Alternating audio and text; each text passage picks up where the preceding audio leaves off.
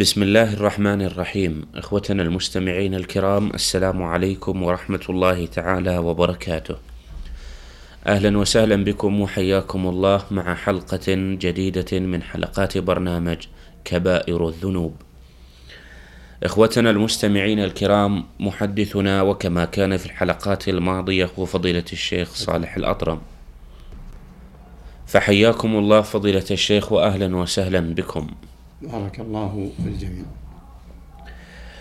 إخوتنا الكرام كما وعدناكم في الحلقة الماضية فسيكون موضوع موضوع هذه الحلقة عن كبيرة من كبائر الذنوب استفشت وللأسف الشديد في مجتمعنا الإسلامي وهي كبيرة السحر. فنود في بداية هذه الحلقة من فضيلة الشيخ أن يعرف لنا هذه الكبيرة. بسم الله الرحمن الرحيم. الحمد لله والصلاة والسلام على رسول الله وعلى آله وأصحابه ومن اهتدى بهداه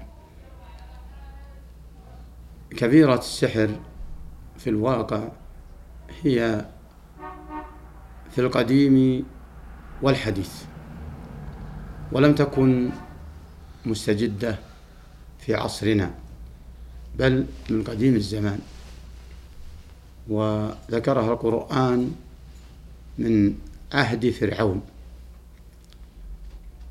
ولكن ولكنها كانت قليلة في بعض المجتمعات الإسلامية وكثيرة في بعضها. ويعود ذلك على قوة الإيمان وقوة الدعاة إلى الخير وقوة الحكام في ذلكم المجتمع الإسلامي.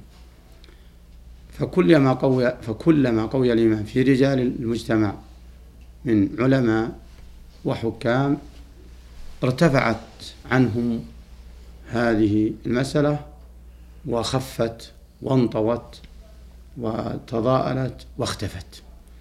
وكلما ضعف الإيمان في رجال المجتمع أي القائمين عليه والمسؤولين عنه علميا وإداريا كثرت.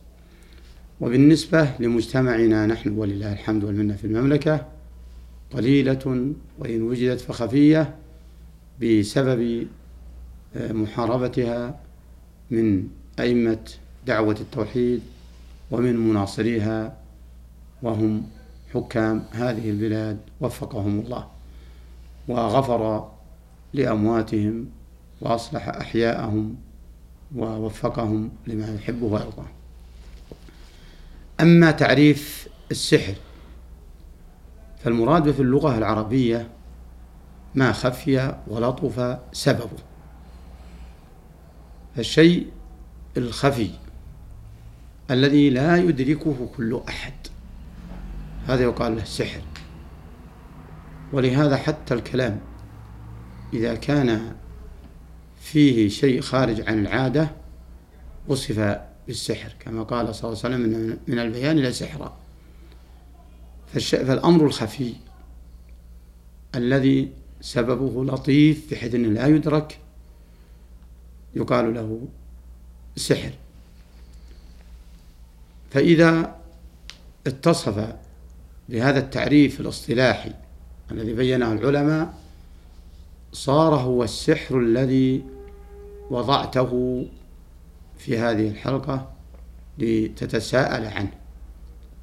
أيها الأخ عرف العلماء السحر المحرم أو السحر الذي سنتحدث عنه في هذا في هذه الحلقة إن شاء الله بأنه عزائم ورقى وعقد. وعقد تؤثر في القلوب وتؤثر في الأبدان. فتمرض وتقتل وتفرق بين المرء وزوجه. هذه صفة السحر الذي أشرت إلى التحدث عنه في هذه الحلقة. نعم. فضيلة الشيخ هل لك أن تسوق؟ بعضا من الآيات والأدلة الشرعية التي تدخل السحر ضمن كبائر الذنوب وتدل على حرمته. نعم.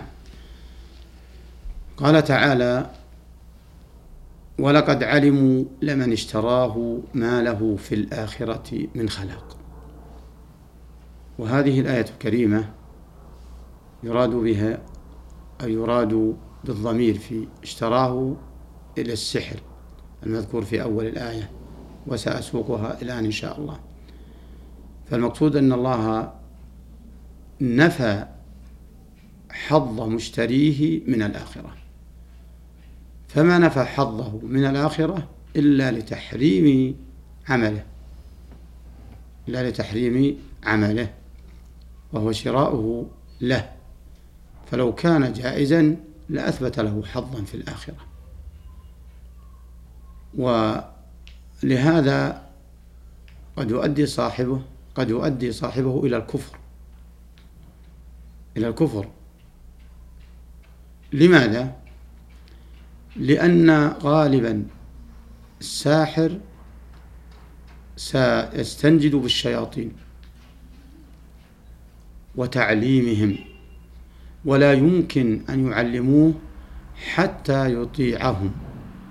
فإذا أطاعهم في ما يغضب الله فقد أشركهم مع الله. وهنا جاء الكفر. وقد يتعلمون السحر من الكواكب السبعة على طريقة أهل بابل.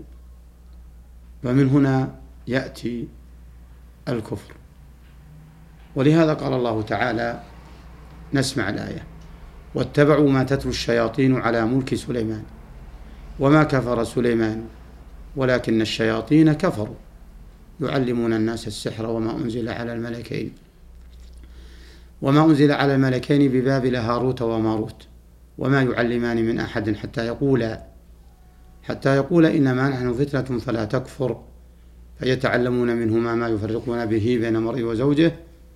وما هم بضارين به من أحد إلا بإذن الله. ويتعلمون ما يضرهم ولا ينفعهم.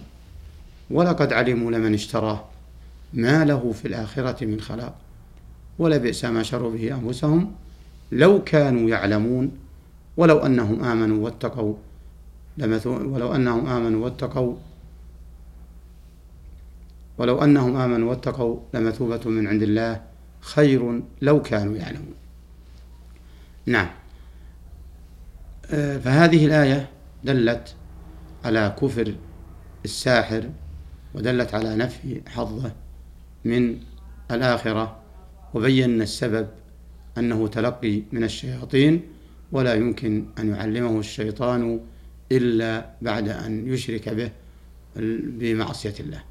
نعم في شيء؟ نعم وهل يدخل أيضا تعلم السحر وتعليمه ولو لم يمارسه الإنسان يكفي أن يتعلمه؟ هل يدخل هذا في التحريم نعم الجمهور أنه يدخل. في تعلمه وتعليمه. آه، لأن ما حرمه الله فقد حرم تعليمه ولأن تعلمه قد يكون وسيلة إلى الركون إليه والتعاطي به والعمل به.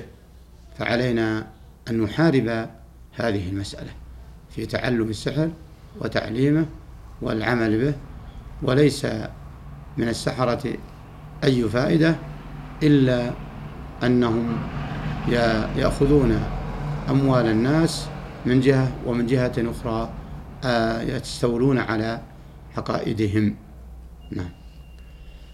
وهل الساحر في الحكم الإسلامي في الشرع الإسلامي هل يعاقب الساحر في الدنيا كعقاب المرتد والكافر والمشرك أم أنه يعتبر مذنبا ذنبا لا عقاب عليه في الدنيا؟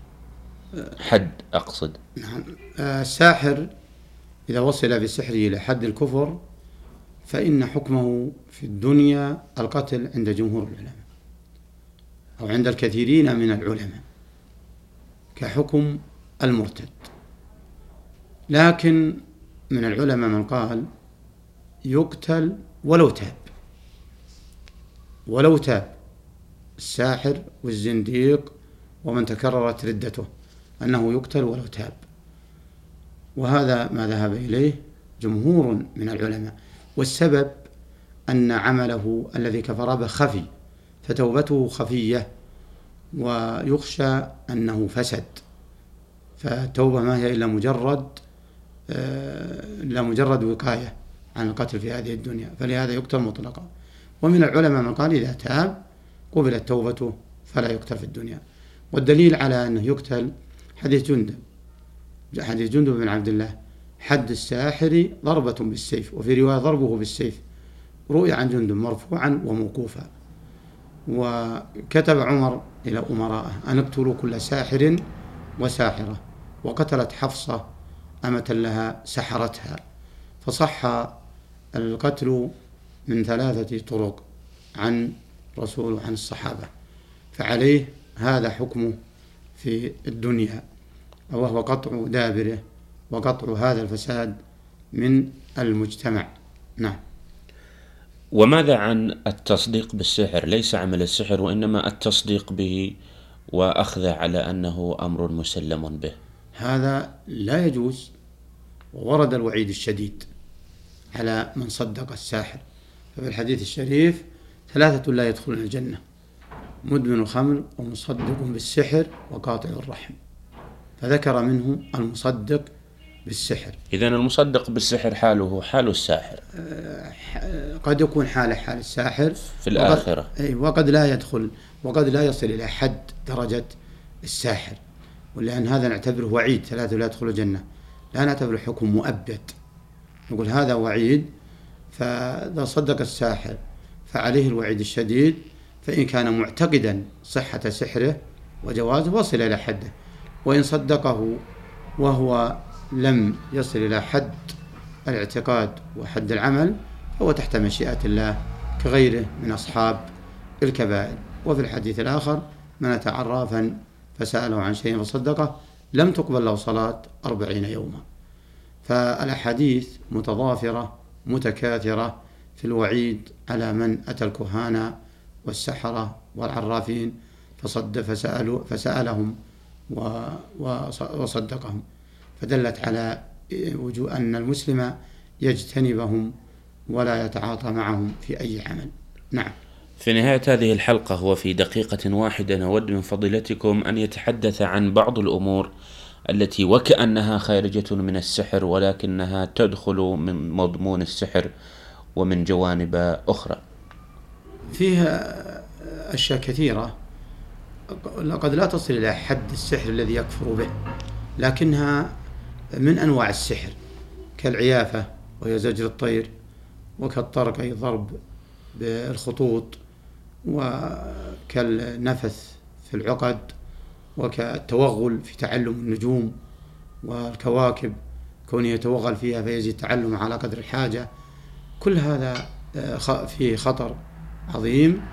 على آه، على أن يدخل في مجال السحر فهي أنواع من أنواع السحر قد لا تصل بصاحبها إلى حد الكفر. ومما ينبغي التنبيه عن في هذه المناسبة ما يسمى بقراءة الفنجان وقراءة الكف ونحو ذلك من هذه الأمور. نعم. جزاكم الله خيرا فضيلة الشيخ. هذه هي حلقة كاملة عن السحر بينا فيها أمورا متعلقة بالسحر من معنى وحكمه وحكم التعلم والأدلة على تحريمه.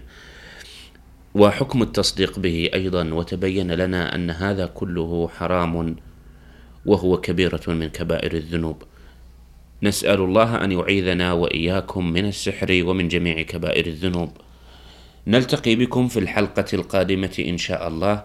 وإلى ذلك الحين نستودعكم الله. السلام عليكم ورحمة الله تعالى وبركاته.